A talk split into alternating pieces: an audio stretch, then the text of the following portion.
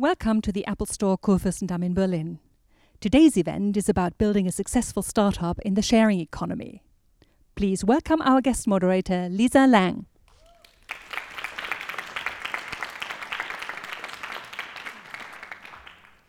Yeah, well, um, hello and welcome. Um, thank you very much for coming. Thank you very much to um, Apple to uh, open the door for like uh, such a lovely evening into such a lovely premises. My Apple iPhone feels so much at home here. Um, I'm also especially pleased to welcome you to a panel um, which I think everybody of you like might have already have a personal relationship. I actually checked. I have a relationship with all of them in a professional way, of course. Um, like for instance, this morning I um, I booked my Airbnb for my London trip. I took the Drive Now car to go grocery shopping. Um, my sister called and said, okay, she has the carpooling ticket for her trip this weekend. And um, I love my Etsy bag I got two weeks ago, custom made from Budapest. So, um, if that sounds familiar to you, you're right here, right now, in the perfect place, because we are going to talk about those four companies who make, is, make it for us possible to um, live such an interconnected and fabulous life, full of customized um, and shared love. Um, but also, of course, all of that has a very serious business component. Um, I did some research this afternoon and I actually realized that with those four people here on the uh, panel, we actually have representatives of altogether of 15 million people worldwide community. So that is like kind of nifty number to start with. Um, I would like to start, of course, ladies first, with the fabulous Caroline Drucker, who is the country manager of Etsy. Please put your hands together.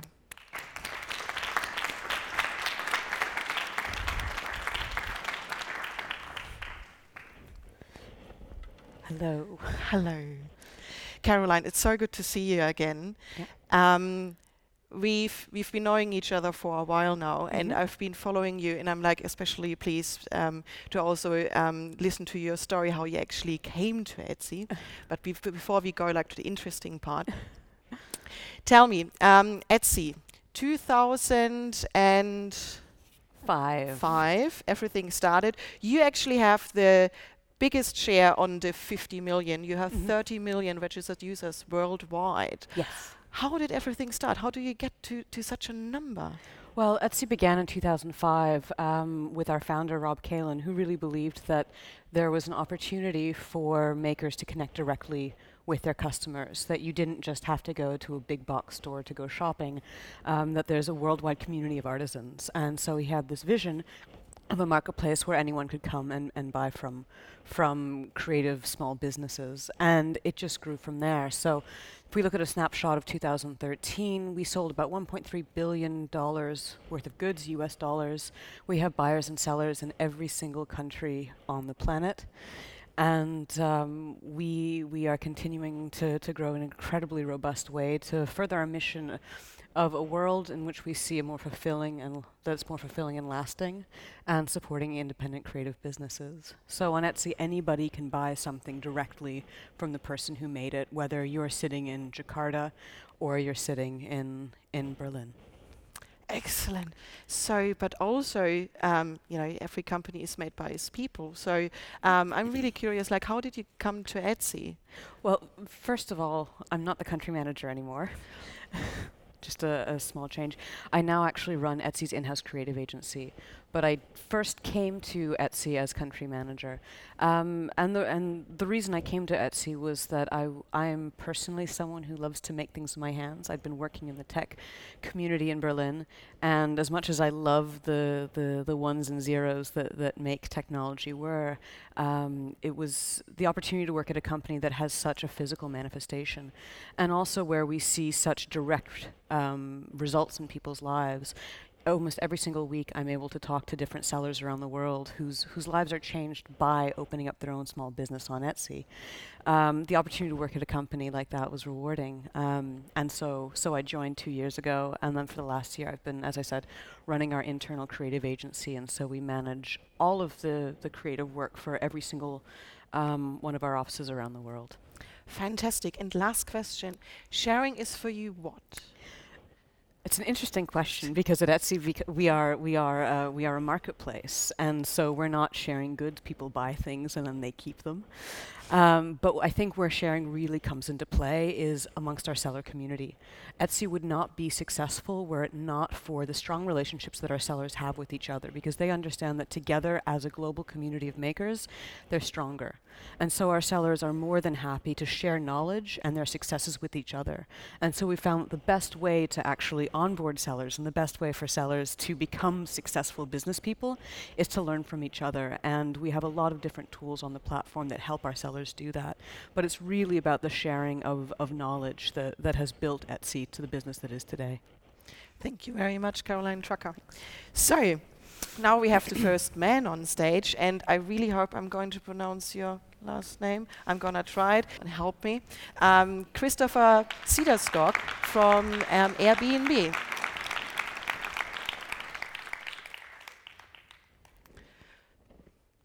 Hi. How's it going? I think we are waiting for your. You have brought something. You have brought Yeah, I a brought a little little li- video. li- little video. I hope we can play it. I pretty much use Airbnb for everything now. Come out here to San Francisco quite often now, and I only stay with Airbnb. Airbnb has allowed me to travel the way I want to travel. It's the best way to check out the neighborhoods and find places in town. I initially chose Airbnb mostly because a local company, San Francisco company, which I liked.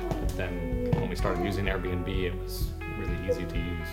I think it's it's really a win-win. It saves the guests money, and this kind of fills in the gaps where we need the income.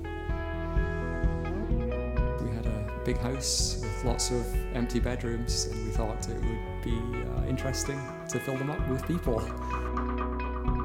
I tell all my various guests where to go, where to eat, where to hear music. My neighborhood is a hidden gem, and I love to share it with my guests. Airbnb has a great way of bringing people together. It sounds a bit dramatic, but it kind of restores your faith in humanity. It increases your quality of life. We've met a lot of folks from different parts of the world whom we would never have met or talked to on the street. I've only met absolutely wonderful people and had great experiences. I tell my friends that Airbnb is awesome. Um, I love meeting new people and I love sharing my space. I think almost all our friends are doing it now.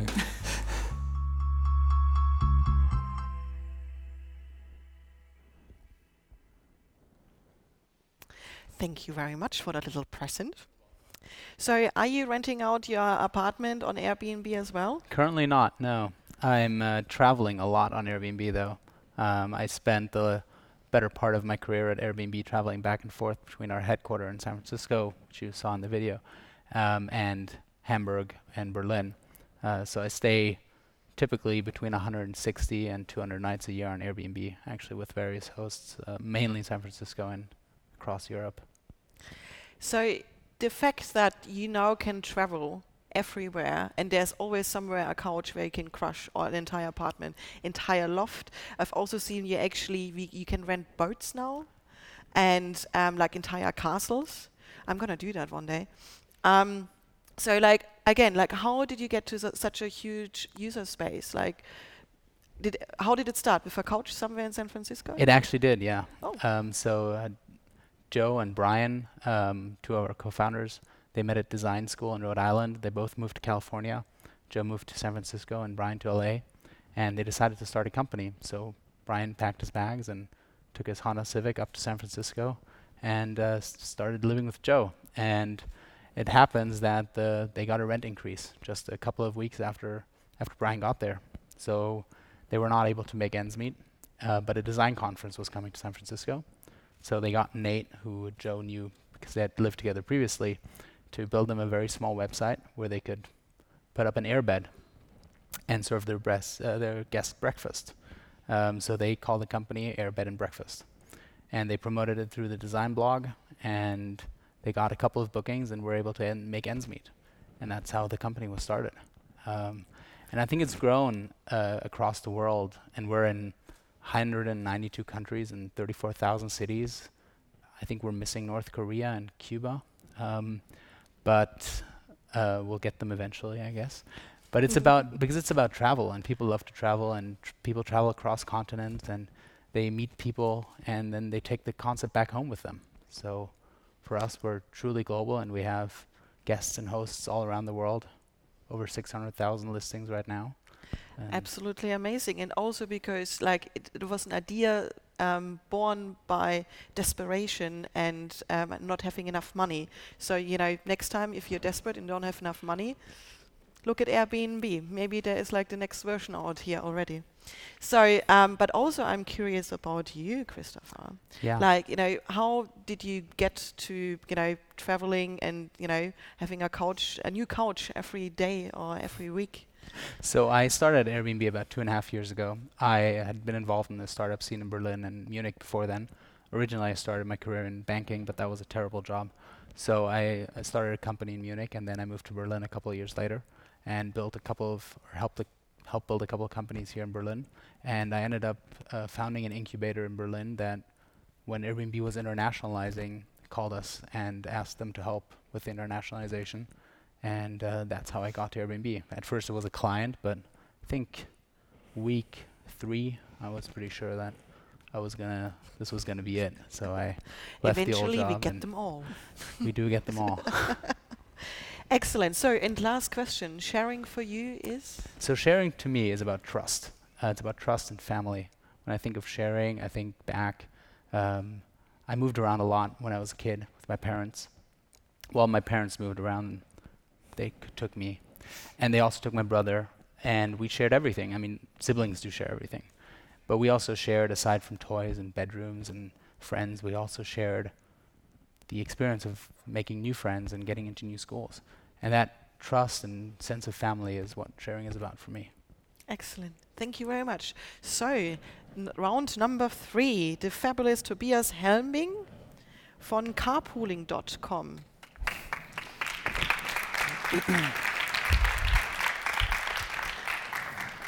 And I thought like I'm going to completely mess up uh, Christopher's surname, but I've actually did yours. My I'm one. so sorry. Was Helbing? Helbing. Wasn't it? Just okay. See, I just shouldn't have mentioned it, and you wouldn't have noticed. Yeah. Well, welcome, Christopher. Before we, you know, we're gonna interview you. Um, I believe also you have a little video for us. Yeah, I want to share a video with you as well. Don't you hate it that gas is getting more expensive every day? And why is it that whenever you're going somewhere, trains and flights always cost a fortune? Here at Carpooling.com, we believe in bringing people together to share a ride and to share their costs, making travel cheaper for everyone. But how does it work? With a few clicks, drivers can offer empty seats and passengers can find and book a ride. By looking at user profiles and previous ratings, you can make an informed choice about who you want to ride with. With free iPhone and Android apps, carpooling can now be organized on the go, so you never have to be stuck again. So what are you waiting for? Join the millions of users on carpooling.com and start your journey today. You are actually your carpooling.com is actually the oldest one from Yeah. the whole round. I mean, just really the oldest one. I mean, you know, you started in 2001. yeah, a long, long time ago Yeah. actually. And you had a different name also. Yeah, we still have. So the the transformation in Germany didn't uh, took place yet. So we're slightly um, preparing everything. But um, yeah, as most of you know us as Mitfahrgelegenheit.de, um, the the international brand is uh, carpooling, and um, we um, yeah we we entering a global market, and therefore Mitfahrgelegenheit.de doesn't doesn't work at all. So all the um, yeah, international people they, they, they can't handle the, the word Mitfahrgelegenheit. They, they don't even have a clue what does it mean. exactly. And um, yeah, Mitfahrgelegenheit was founded uh, in 2001, as you already noticed, and uh, by three uh, students in Würzburg. And it was actually um, a spin-off of a uh, city city platform called Vu Was. And um, the the idea was, um, or actually it was a need of themselves because they had like long uh, distance relationships and they wanted to travel cheap, and therefore they they came up with the idea of Mitfahrgelegenheit and started um, creating the platform. Yeah, I remember. I think like in 2005. I was um, studying and had like one of those like weekend relationships, and I think exactly. like in a lot of yeah, I think it probably was your standard use, and I was so grateful. And I've met so many lovely people. I'm still in contact with them.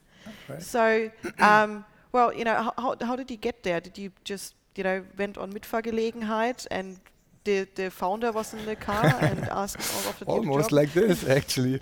Almost. Uh, I mean, um, I joined uh, um, in 2004 as a as a user, actually, yeah.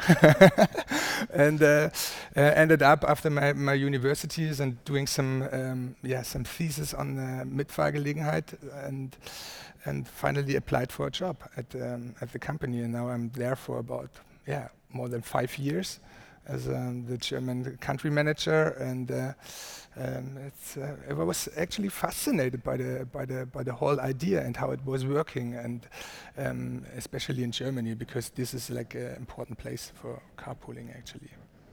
Excellent. Also, what we what do we learn? You know, become a fan, and you might get employed later on. you know, happened. So, um, but also, last question: sharing for you is what? Yeah, sharing for me is um, it's it's not a question of, um, or it's not a phenomena of um, the internet age. It's much older actually, and uh, if you if you see the the idea of carpooling, uh, it started uh, back in the 50s, yeah, and um, that's that's sharing for me. Excellent. Thank you very much. So, and then last but not least, Michael Fischer from Drive Now. Come and join us.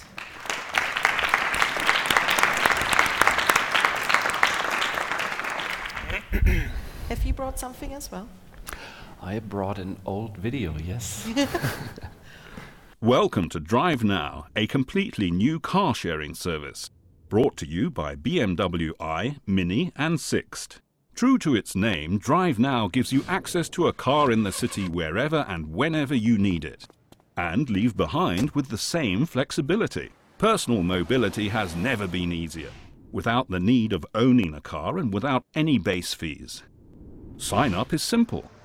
Register for the service with your driver's license at one of our stations. You'll receive an electronic sticker which will turn it into your car key from then on.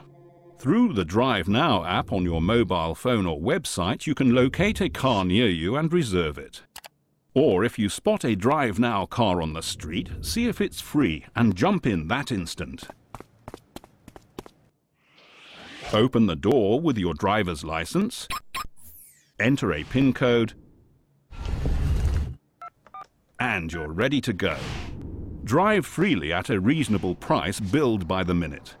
Fuel is included. And when you're done, check out with a click and leave the car anywhere you want. Parking within the city is free. Personal mobility has never been easier. Find and drive. That's premium car sharing. Drive now.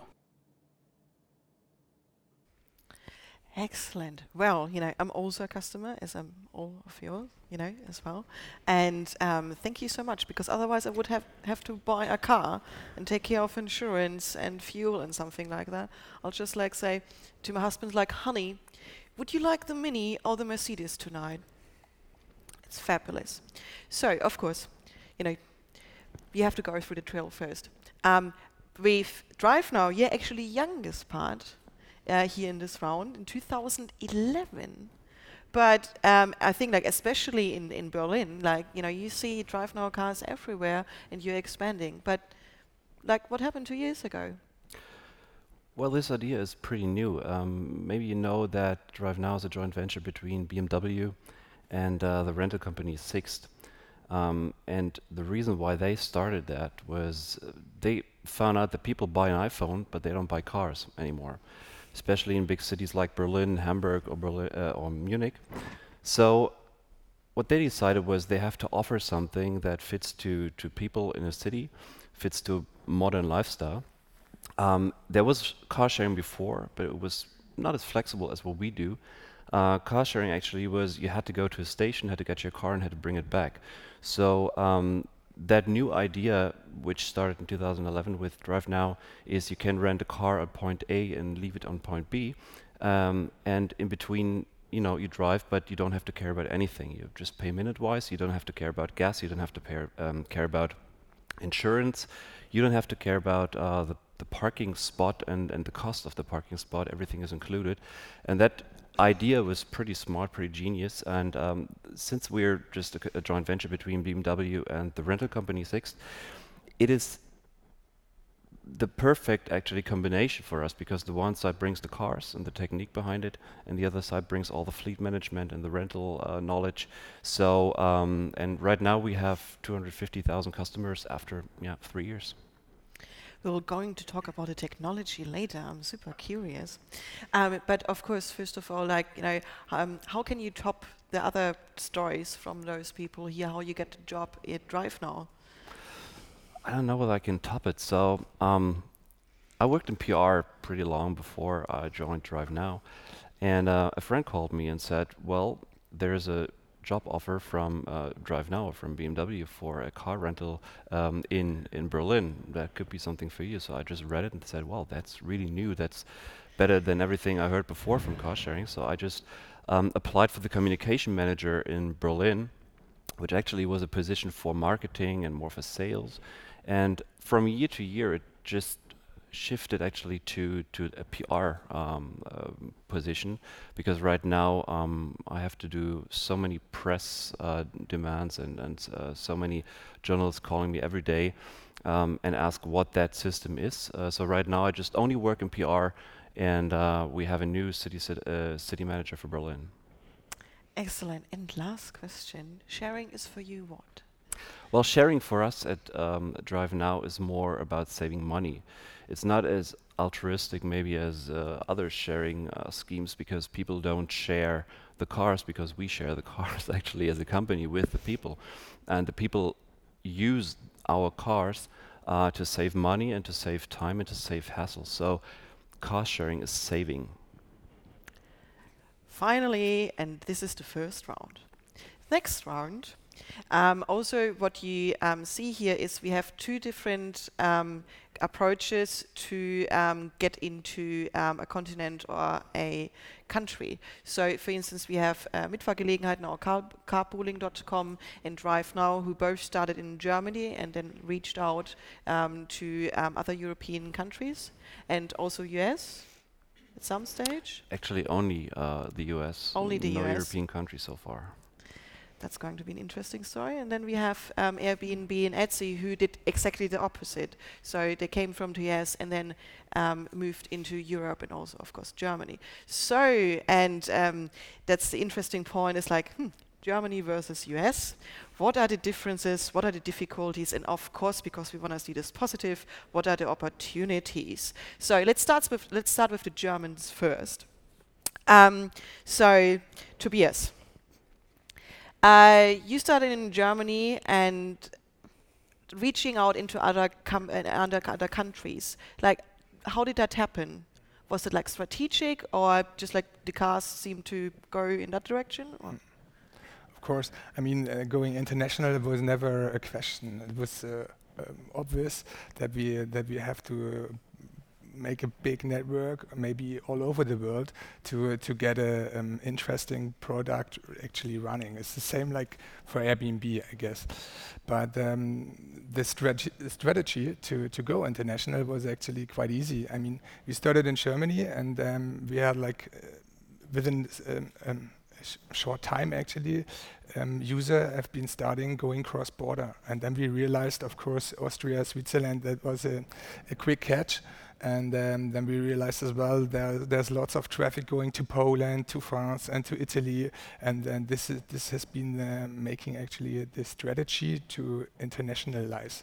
And uh, that's what we did actually. I mean, we started Austria and Switzerland in 2008, and um, then in 2010 we, we yeah we really catched up with uh, Spain and with uh, France and Italy and Poland and UK uh, as well. And uh, of course we we're gonna gonna go on with this uh, strategy and um, yeah, try to to catch some new markets. So since you've been there for quite a while, I I can you know I'm always after stories, so you can. So um, just like pretend nobody is here and we have a drink, and um, so like you know give me some insights like how difficult or easy or fun or you know interesting is it to you know move with the community because as far as I understood like your community actually led led you the way um, you know with everybody going to Poland and then you just you know reached out to um, expand it to Poland so um, is there anything you want to share just with me yeah, of course. I mean, this is it's important to be in the market, and that's what we realized. Currently, we are uh, just based in uh, um, in, uh, in, Munich, so this is our headquarter, and it's the only one, of course. and um, but uh, we decided to go in different countries and be there with their um, yeah local office and uh, be closer to the user and get the community um, more um, yeah running actually. So that's the inside. Fantastic. So, well, you know, I'm gonna find my story. But yeah, I mean, it's also I think it's because like sharing, like the community shared with you informations and you just followed. So it's like giving back. It's very nice. So, Michael, can you tell me a story? About of opportunity and joy, how it is for move to Germany to the US. Well, the point is actually, um, since we're so young, and and maybe you don't believe it, we're a small company still although we belong to, to big companies, but uh, sometimes we work like a startup. So we have um, six to eight people here in Berlin, and we have 20 people in Munich, um, and three to four in all the other cities. So that's Drive Now. That's it's not more actually. It's you know um, a very lean business. And what we do is um, we wanted to make we wanted to have processes uh, which we um, actually have first in Germany. Um, we want wanted to grow slowly and sustainable um, and understand how the business works. And when we're just settled and, and know how it works, um, then we can go to other countries. So the U.S. Um, maybe is the biggest market in that uh, point of uh, point of view. Um, I think uh, maybe you know Zipcar. It's uh, one of the uh, or is the biggest car sharing company in the world. Started in the U.S offering actually the old classical service uh, where you have to bring your car back. And um, they have millions of customers in the US. So for us, it was just a reason, uh, the reason to go to the US because we saw that is the biggest market. That's why we just chose uh, San Francisco first and um, offered a full electrical car sharing there because it fits to the city. Um, the city wanted that electrical car sharing, so there are only electrical BMW uh, driving there. But it's it's uh, difficult, of course. It's difficult because you have to um, communicate to each other and uh, just you don't want to lose information in, in the process between two countries, and that's actually uh, the biggest problem if you expand. So um, also, you, you just said the point, um, the Active E series. If you ever have the, uh, the chance to catch one here in Berlin, drive it. It drives like a spaceship. I love it. but I can imagine. So uh, what what you also just described was that understanding the market and then going into the gap and just like with the with the active. Absolutely, you have to understand yeah. the market um, in every country you are, which also means you have to have locals um, who do the business in the market because that's what we did in Germany. So when you start in Berlin, you come from Berlin because you understand the market. Um, if you if you are from Munich, uh, you actually can work in Munich because you know how the people think, how the people communicate, and it's always a little different uh, from from each city to the other, and it's still uh, a lot more different between countries. So that's why you need locals who understand the market. Thank you. So Caroline, the other way around. How did you did you were hunting for um, German local people to tell you, you know, um, how Etsy can go into the market, or what was the well, strategy? I think the interesting thing about Etsy is that from almost day one, we were a very international company. We never actually set up an American marketplace. We don't have different websites for different markets. It's just that anyone who comes to Etsy gets the exact same experience. And so from a very, very early point, we had international buyers and sellers, essentially people who are really part of this movement of, of, of, of uh, individuals who are building their small independent creative business. And I think what appeals to people about Etsy is that ability to set up a business in your own way because you can set your own success metrics. It's not about you have to sell X amount of inventory or you have to have a certain price point.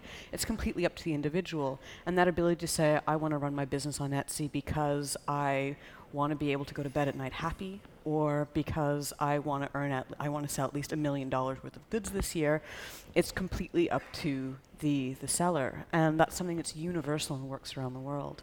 Um, and that's and that's why we do have, have buyers and sellers in almost every every every country on the planet. Also, North Korea is also not a hotspot for us as well. Um, but there came a point when, when we realized that organic growth is wonderful, we love it, and organic growth is, is, is tremendous in markets where we're just blown away that suddenly just a country will just sort of explode. But of course, it comes to a certain point where you need to start to add fuel to the fire. Um, and for us, uh, Germany was a really natural starting point. Uh, one reason you know, Germany has a very long tradition of handicraft. Um, there's a very strong belief in, in quality and tradition, and that's something that we identified with tremendously. One of our company values is we value we put we value craftsmanship in all that we do. I mean, every single pixel on our website is is almost crafted. Um, but also, Berlin really is a do it yourself city. And that ethos of a place where creative people can come and set up their own business in their own ways. And another one of our company values is keep it real, which sounds like sort of American marketing hype talk. Um, but for us, really, keep it real is about being honest with ourselves and really practicing what we preach. And um, we, we found that sort of the model that a lot of entrepreneurs and, and artisans in Berlin it was very, very similar to how we run Etsy as a business. So it was a natural, it was a natural jumping off point. And now we have offices in Dublin, London, Amsterdam, Paris, Berlin, Sydney, Melbourne, and people also in lots of other different places all, all over the globe. Excellent. So, but again, what I understand here is like a pattern where you know you follow your community. So, um, and then all of a sudden, like if somebody goes to Poland, you know, or you find you define a market, understand the market, and go in there uh, because you know there is a community. Um, so. Uh, but uh, also internally, it's like is for the team. Is there a difference between like Etsy Germany and Etsy US or Etsy Poland or um, um, Australia? Uh, I wear the, I think one of the things that surprises people the most about Etsy is people like to make a lot of assumptions about people being very different all over the world. And um, my boss did a trip recently to Shenzhen to a lot of our sellers there, and she came back and we looked at the pictures and we realized we probably have a lot more. We have a lot in common with those sellers in in Shenzhen, China um, the things there's a lot more that connects people than than makes them different. Different. The key is really to understand sort of what are the differences in communications, the touch points, and the things that inspire people, and the things that really start to um, create customer intent tend to be somewhat universal, but the way to sort of the way to get to that is somewhat different, and that's where it really is important, um, as was already mentioned, to have local intelligence to help understand that. Well, that's a really good point about communication, Christopher. As we've seen at the video, um, especially Airbnb is not about having a couch. You actually also have a communications partner um, who can tell you all the lovely stories from from where they just came from and like, hey, this is my city, I show you around. That was my experience always when I went in Airbnb because um, I did like the full package. Like, can I have your bicycle and can you show me the way to the next bar like to, to the coolest in town, of course. So um, for um, Airbnb coming from from the US to Germany, uh, communication-wise, was there like little hic hiccups or something like that? Or well, if you grow very quickly, as we did, there are always the occasional operational hiccups. Um, Airbnb is a truly international concept, and that very first booking that uh, Brian and Joe had in their apartment, actually one of the guys was a fellow from India who came to that conference. So I think the the first booking was international, and that's how Airbnb spread. It you know went from country to country. People travel, they travel across borders, and then they bring the concept home with them. So in a sense, when we internationalized operationally, we followed our users and we followed where people were using the product already and where the community was already thriving. And Germany is a natural fit for that. Germany is the second largest tourism market in terms of travelers in the world, and just short of China uh, which is slightly bigger in terms of population. I do suspect that China will pull ahead over the next couple of years, but Germany is still a, a great opportunity for us, and Germans love to travel, and they're very open for other cultures. And it's for Airbnb, it's obviously about sharing space because we think you know, access trumps ownership, but it's also about sharing experiences. And I know so many personal stories where I went somewhere and ended up talking to the host for hours on end about the most random topics, or to me, random topics, because it's always great to meet people who have a similar perspective on life, but they're actually doing something totally different than what I'm doing. And uh, yeah, that's what how kind of Airbnb internationalizes and thinks about internationalization. I've actually got my secret recipe for my risotto. I've got it through an Airbnb gig in Italy. That was really good. Thank you very much. Um, but for for Airbnb, especially going you know across the um, uh, across the world, it also means like you're actually going into the space of um, somebody else.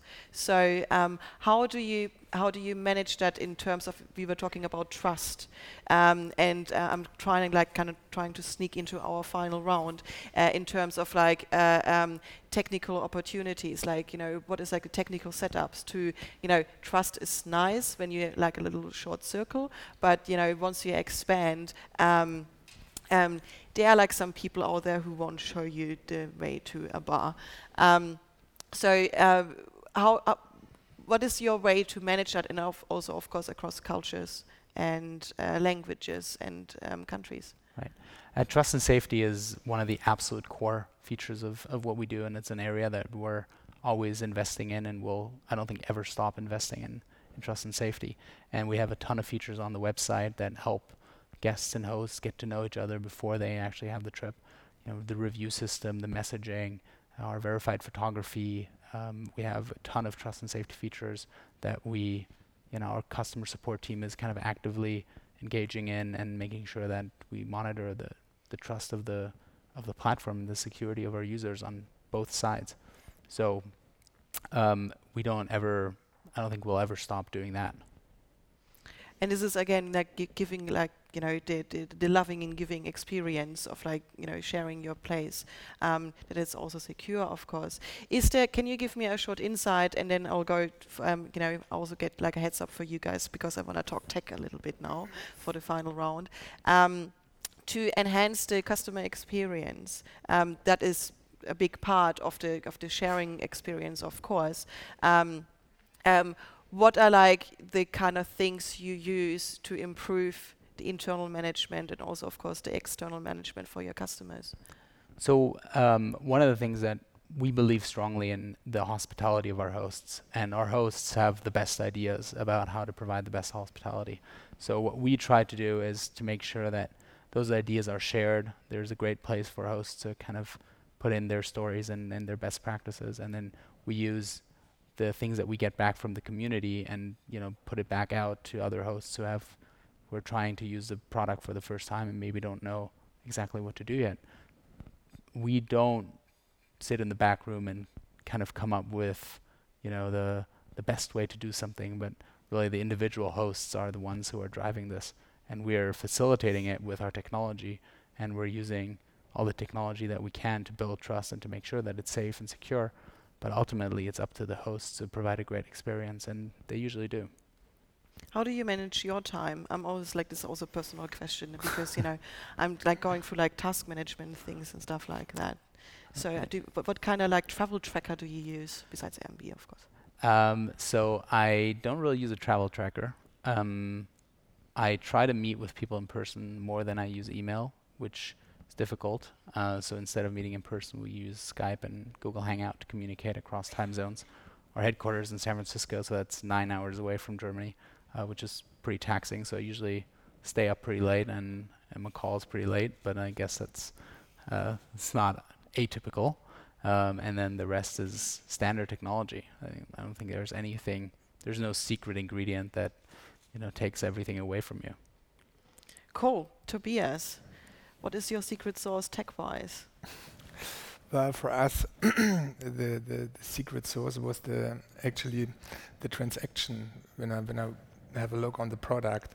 Um, especially the last year was a was an important step for us to to place a transaction-based um, system um, because um, that's that that was a crucial thing for developing new features for the future.